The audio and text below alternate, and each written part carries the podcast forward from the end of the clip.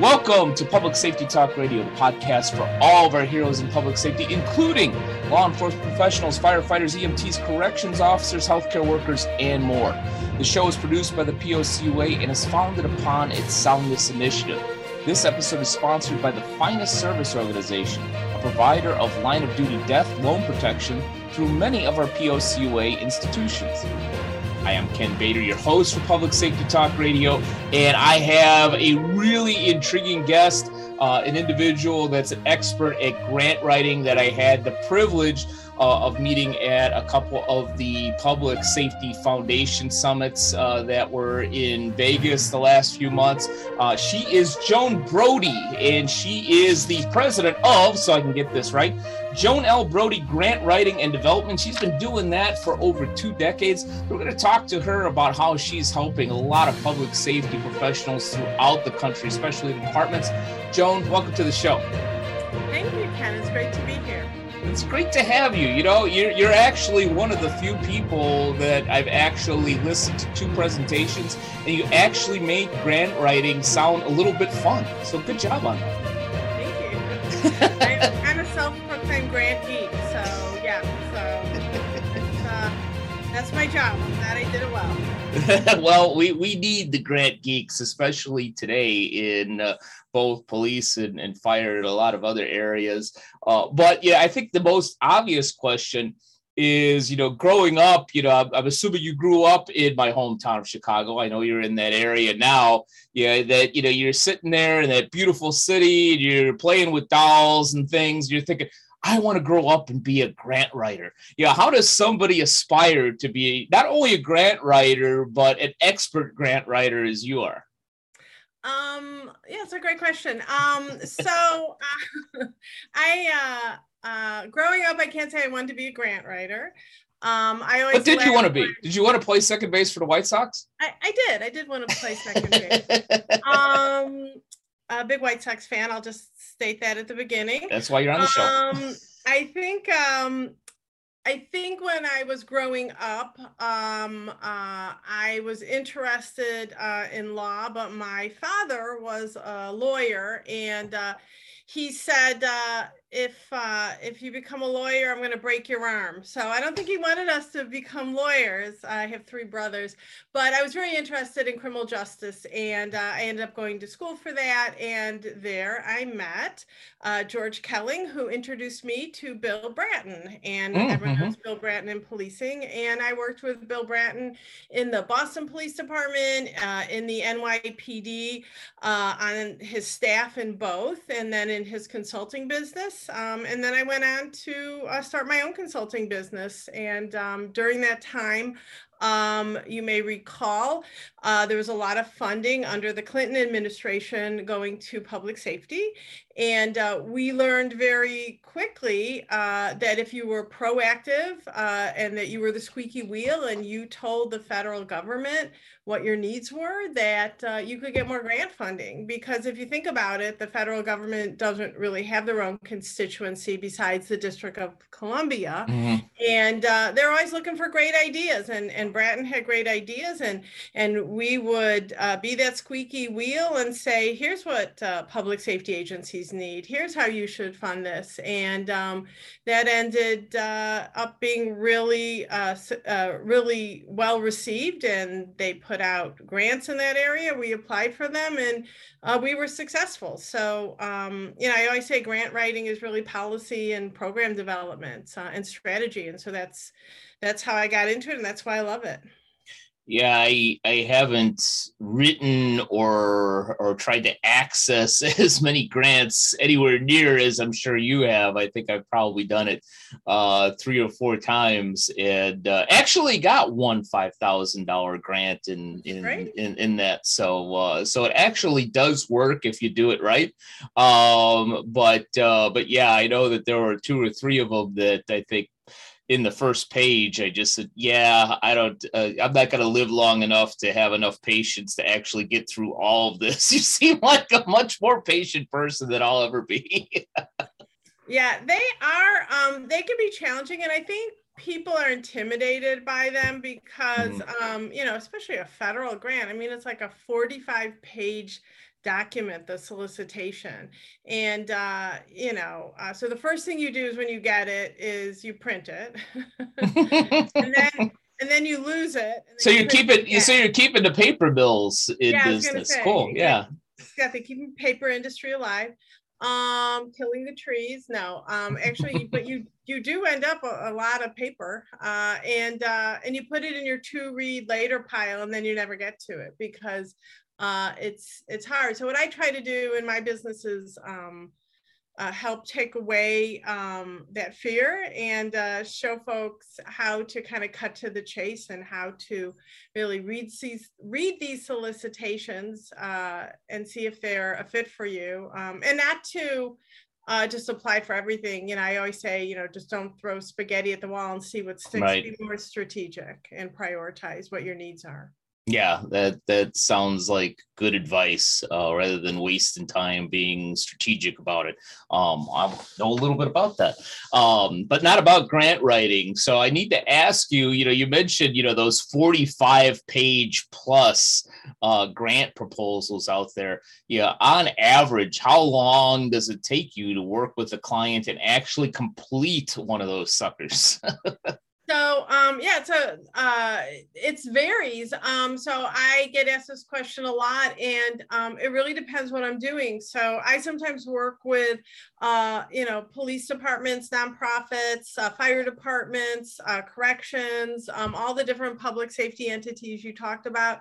Um, sometimes technology companies even, and um, it depends what they need. If I'm writing the grant from soup to nuts and I'm helping them develop their approach and and doing everything in the proposal um, and then helping them submit it, it could be 80 hours. But Sure. more than likely, it's closer to 20 hours of work because uh, usually it's a team effort and usually it ends up being, um, you know, to pay a grant writer, and this is just a general rule, to pay a grant writer um, to get to know your department and your agency and to learn everything about it is, is a little bit of a waste of time. It's better to uh, find someone who's a subject matter expert in the area you're going after funding, pair them with that grant writer and help them work on it together. And even if that subject matter expert is not um, a writer, you really need them for their brain and to be Mhm. able to have that grant writer work with that subject matter expert. So let's say it's a youth violence prevention uh, grant.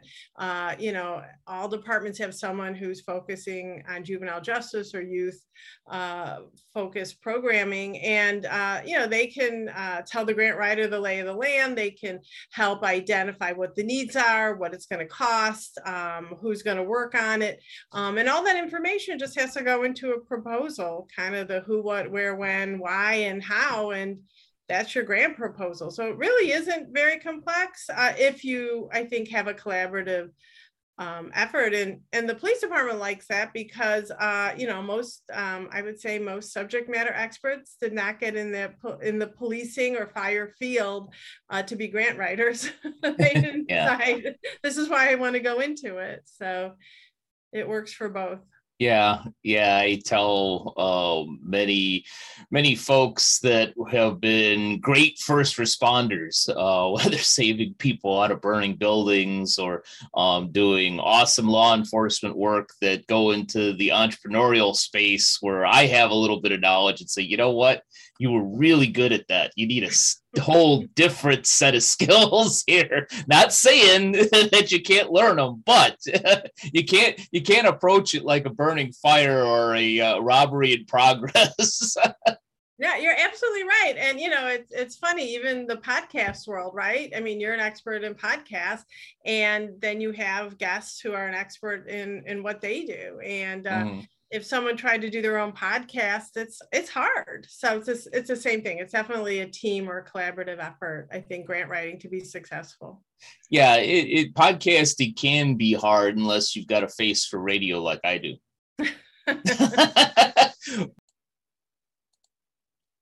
Now, a word from one of the POCUA's proud business partners, OfficerPrivacy.com. OfficerPrivacy.com was founded by Pete James, a law enforcement professional with over 25 years of experience. Pete wanted to find a way to help law enforcement officers protect themselves and their families. So he formed a team to create a way to quickly identify and remove their information from certain sites.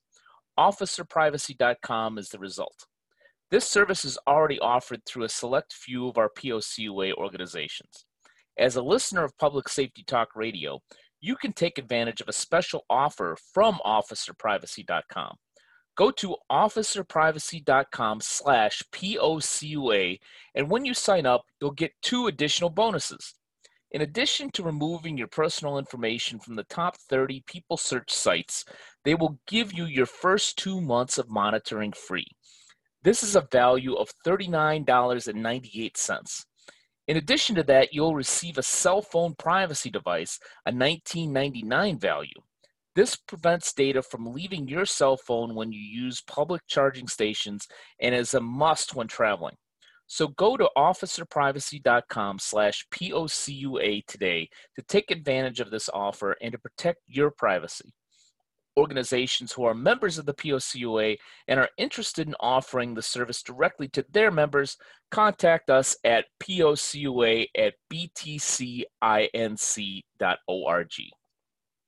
here here in 2022 you know we're you know we're getting out of the pandemic you know as we talked about in the last public safety foundation summit um, it seems like the pendulum is starting to turn a little bit to where it's not so anti-law enforcement you know we're, we're starting to get into something that we might actually call normal what are you seeing grants being used for? What are people applying for, and how, when they get them, how are they using these funds for public safety?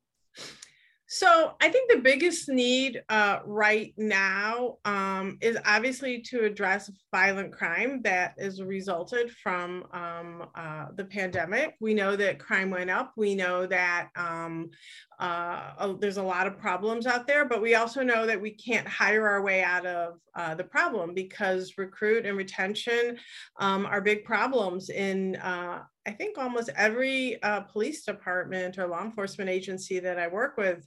Um, and so technology is really um, the force multiplier. Mm-hmm. You know, you've heard that word a lot, but it's true. That's out there. That's going to help uh, police and fire and corrections uh, be more um, effective and efficient. And so there's a lot of need for uh, technology that, frankly, uh, these agencies can't afford. It's not in their budget. Mm-hmm. Uh, their budgets uh, are much lower than all their needs. Uh, and so um, there's grant funding for that. Uh, there's unique public-private partnerships like police foundations, um, public safety foundations. Um, and there's um, right now actually um, the, the the funding that's that's out there that will never be there again in our lifetimes uh, is the American Rescue Plan, a stimulus funding, which is just uh, just for state and local. Uh, it's 350 billion dollars between now and the end of 2026 that has to be expended, um, and uh, I will wager that it, a lot of uh, cities, counties, and states who have funding literally sitting in their coffers right now will not be able to spend that. And so part of my job also is trying to help um, these agencies uh, connect the dots because mm-hmm how would you know that? How would you know what to do? Uh, and especially the stimulus funding uh, there's not a 40 page application. It's just oh you know your city got 40 million dollars and then mm-hmm. you're like well how can we get it? And that ends up being um, a, a, little bit of a, a challenge uh, sometimes. I go a little off the rails here, but still in both of our lanes. One of the few areas other than podcasting that I actually do have some expertise is in entrepreneurship. And I've said on this show a number of times um, people that know me know that I'm definitely not an optimist. Depending on who you talk to on the particular day, they'll say I'm either a pessimist or a realist. Uh, I choose to label myself as the latter. But in all of this, let's just use a really highly technical MBA term crap that's happened over the last, you know, year, 18 months, two years. One thing that has made me uh, really optimistic. That has made me really motivated as to what's happening in public safety is all of the entrepreneurial suit, pursuits that I'm seeing um, at the shot show. You know, I saw you know uh, bulletproof vests that were almost paper thin. Um, I saw all types of technology and science that were going to help uh, healthcare and EMTs and police officers and firefighters, you know, do their job more efficiently and, and better. You know, whether that was you know a high tech drone or a a better door or a better spray than pepper spray. It just blew my mind in, in the most positive of ways. And, and even a lot of the retired police officers that I've talked to recently have said that, yeah, that's where the real, for lack of a better way of putting it, hope is mm-hmm. is is that what can be done with science and technology over the next five years in public safety is amazing so from a grant perspective you know, if you have a for-profit organization or a non-for-profit organization that you know does have that expertise in science and technology, it, can they get those grants? Do they need to partner with somebody like a foundation or a public safety organization? How can they, if at all, access some of that funding? So uh, I agree with your uh, realism or optimism. I'm optimistic as well. Um, I think that there's a lot of um, uh, demonstration or pilot programs or testing uh, that's going on that will continue to grow. And I think uh, whether you're a for profit or nonprofit that wants to test a new program or technology or piece of equipment, uh, I think there are a lot of opportunities uh, out there to do so. Um, I agree that you have to partner with a uh, public safety agency mm-hmm. because you just testing your, um, you know, vest or testing your sensor um, that collects new information or a new you know training um, um, you know curriculum that uses technology technology uh, that's great if you were going to um, uh, a conference on mm-hmm. uh, you know entrepreneurial conference but if you want the police or fire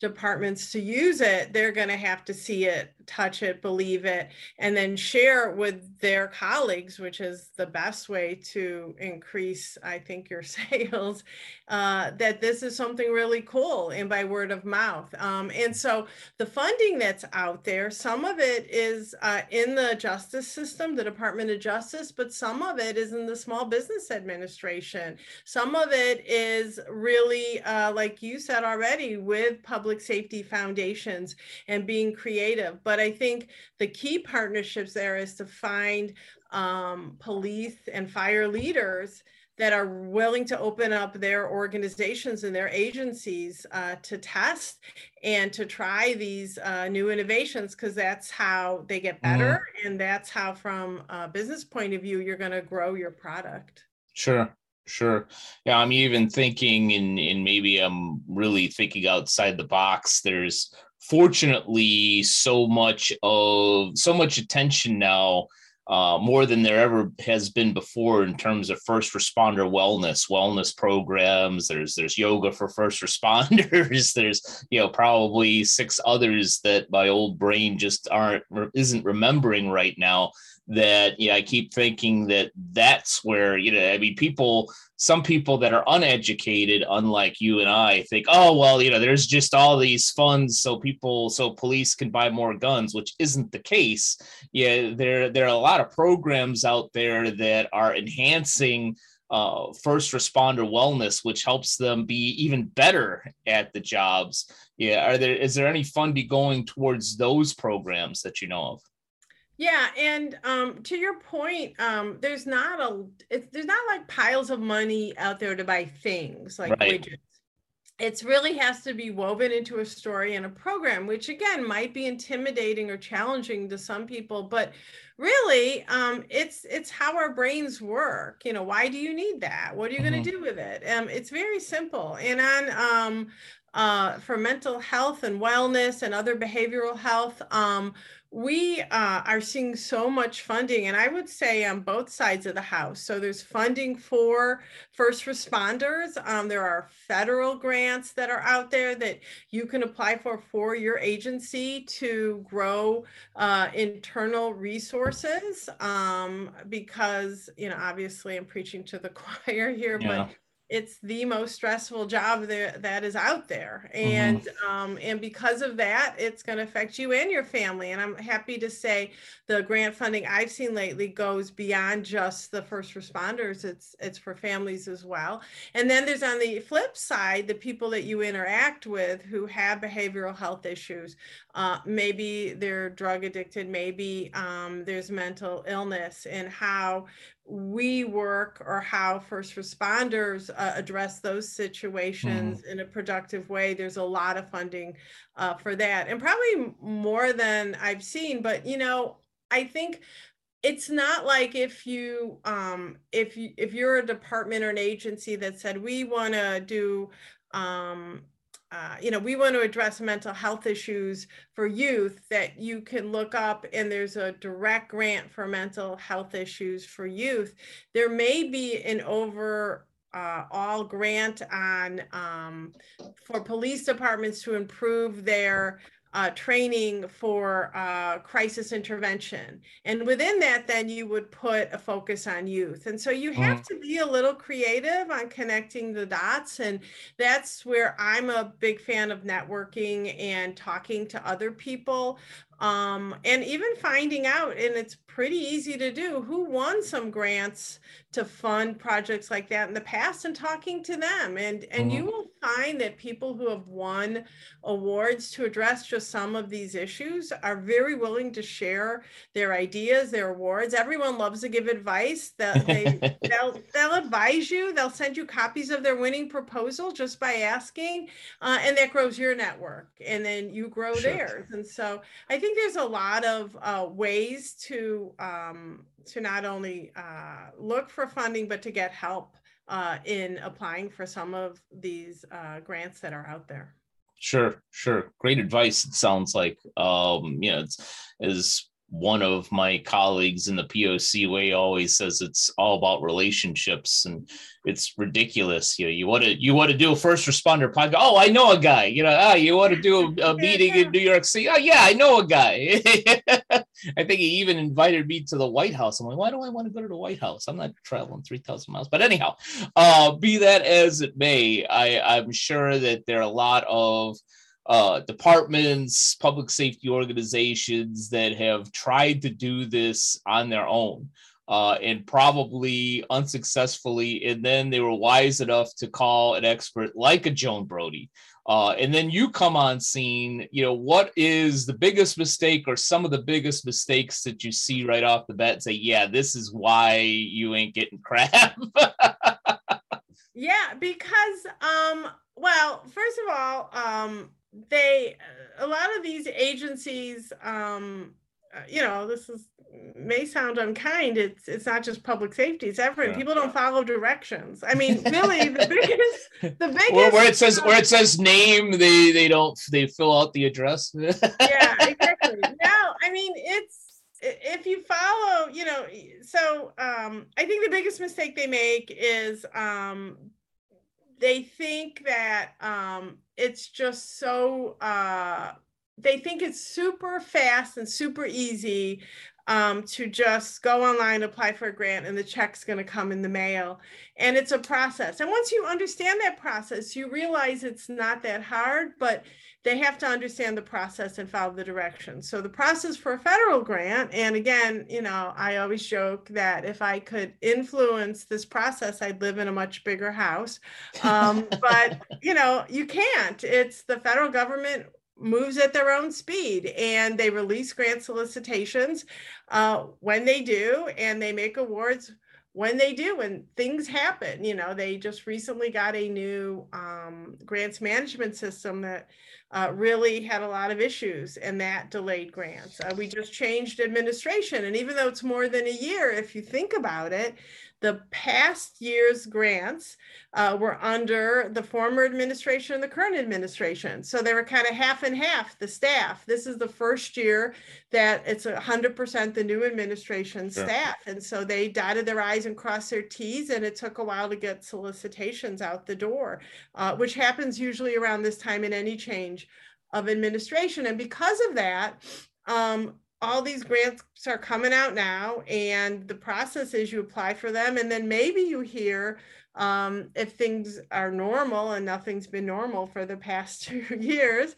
or more uh, you hear september 30th and then they they have to approve your budget and then you have to do a mandatory planning um, uh, uh, committee that decides uh, working with a training and technical assistance provider. So there are a lot of steps. Yeah.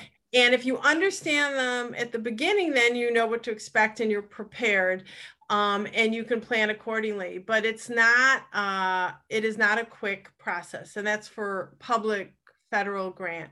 Mm-hmm. Um, again, going back to the American Rescue Plan, but I'll just give you an example. Uh, I work with one department that literally wrote a two page concept paper, a summary of what they needed for technology, sent it to their city manager. And two weeks later, they were approved for $750,000 to build a real time crime center. Mm. And I give you that example because it can be that easy for certain pots of money. Private funding is also a little easier, um, but I think it's like you know someone investing. You have to diversify, so you have to apply for public funding. You have to apply for grants, competitive grants, maybe some of these unique opportunities that are out there every now and then, um, and then these these private grants as well. But any of these um, uh, any of these grant opportunities, there's a process you have to understand it. And with the federal system, again, going back to your original question, the biggest mm-hmm. mistake is not following the directions. Um, if you know the process, you know that there is a group called peer reviewers that are congressionally mandated that have to read your proposal, who have a checklist. And guess where they get that checklist from? From that 45 page document. so if you put everything in there, that they say, and it could literally be as easy as reading that document. And maybe it's not 45 pages, maybe it's 25 pages now. But if you highlight everything that you need to include and you include it, you're going to mm. get a high score.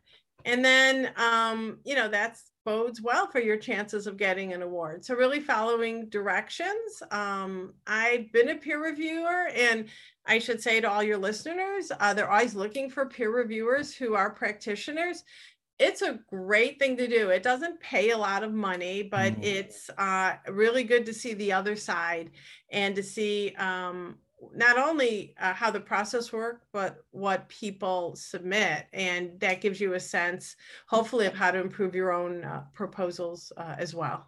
Interesting. Interesting. Yeah, I would have never, not being in your area of expertise, would have never thought about that. But that makes a hell of a lot of sense to see the other side. he kind of understands, like, yeah, you know, here's a couple of the pitfalls. Let's not go there. Um, so to, to begin to, to wrap up, because the White Sox game is coming on in half an hour, um, literally as we tape this show, um, and that's important to Joan and I.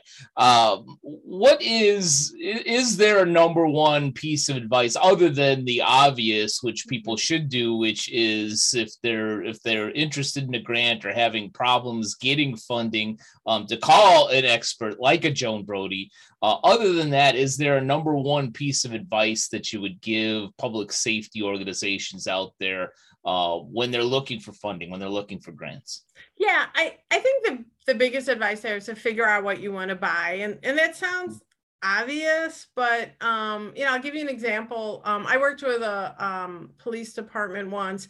Their domestic violence unit um, said, "Joan, we need funding. If you can find us funding for a DV unit, that would just be tremendous." And lo and behold, like a month or two later, a grant came out that was pretty open ended. It was two hundred thousand dollars, and I went back to them. I said, "Here's this grant. This fits. It's the eligibility is your city. Uh, DV is the focus."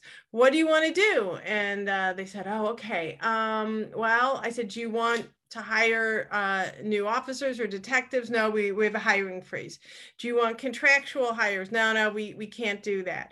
Do you need computers? No, we just got new computers. So we kind of went through this list. I finally said, why don't you think about what you want to do? Right uh, and come back to me. And they came back to me and they said, okay, well, really what we want to do is uh, we want to engage with some community based providers who provide services and uh, we have to meet with them. So I said, you need meeting room space? And they said, no, no, what we need is uh, coffee at the meetings. And I said, okay, so now we only have, you know, $199,950 Yeah. budget. and the funny part of that story is most grants don't allow food anymore. Mhm. But what ended up happening is we sat down and we figured out how they could uh, embed a social worker in this case in their department. Mhm. Uh, the grant could pay for that. They ended up paying for some overtime for their detectives. They ended up buying some new technology and they spent the funding. But it really was a long process. And so if you figure out what you want to buy, then you can really focus your grant search. And there's a lot of great tools, even before the grant season starts, Mhm. um, that you can look at to search and be prepared, be proactive, have your subject matter expert ready, know what you want to fund, have it approved up your chain of command. Um, and then writing the grants the easy part. Um, I always say writing the grants the easy part, figuring out what you want to buy. That's hard. And again, because it's policy and programming, and that does take a lot of thought. So that's my my biggest piece of advice is figure out what you want to buy before Yeah. you start looking.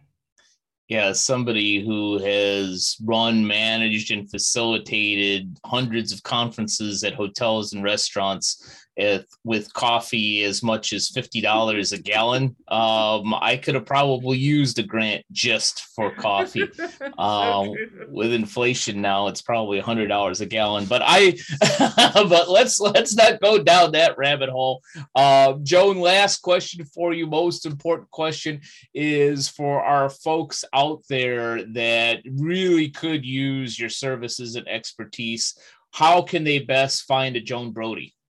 So uh, the best way to to find me, and uh, you're gonna, I'm gonna give you my email address. Just just reach out to me, and uh, it's an old. I like to call myself vintage. My kids are mortified that I'm still on AOL, but it works. uh, Brody JL. That's B R O D Y J L at AOL.com. Uh, an oldie but a goodie. Uh, it's kind of a joke. People always remember me. Um, but uh, yeah, reach out to me, and if if I can't help you, I can definitely uh, you know steer you in the right direction to someone who can, and and and I'm happy to answer questions uh, Awesome. anytime. So please reach out. So can they find you on MySpace too? Uh, no, not my face. oh, uh, Joan Brody coming to TikTok in, uh, in a phone near you. right? Yeah.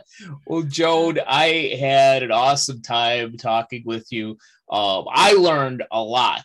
Um, so I know our listeners have learned a lot as well. Joan, thanks so much for spending some time with us today.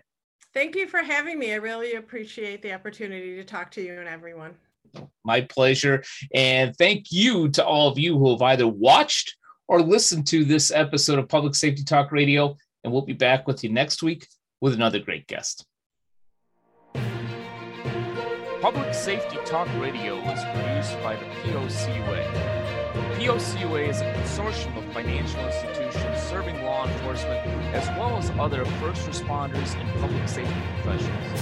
To learn more about our association and to find one of our credit unions or service providers near you, go to www.policecreditunions.com. And always remember, if you aren't working with one of our POCUA credit unions, you're just banking with an institution that just so happens to serve first responders. As a public safety professional, you and your family deserve better. Find a POCUA credit union today.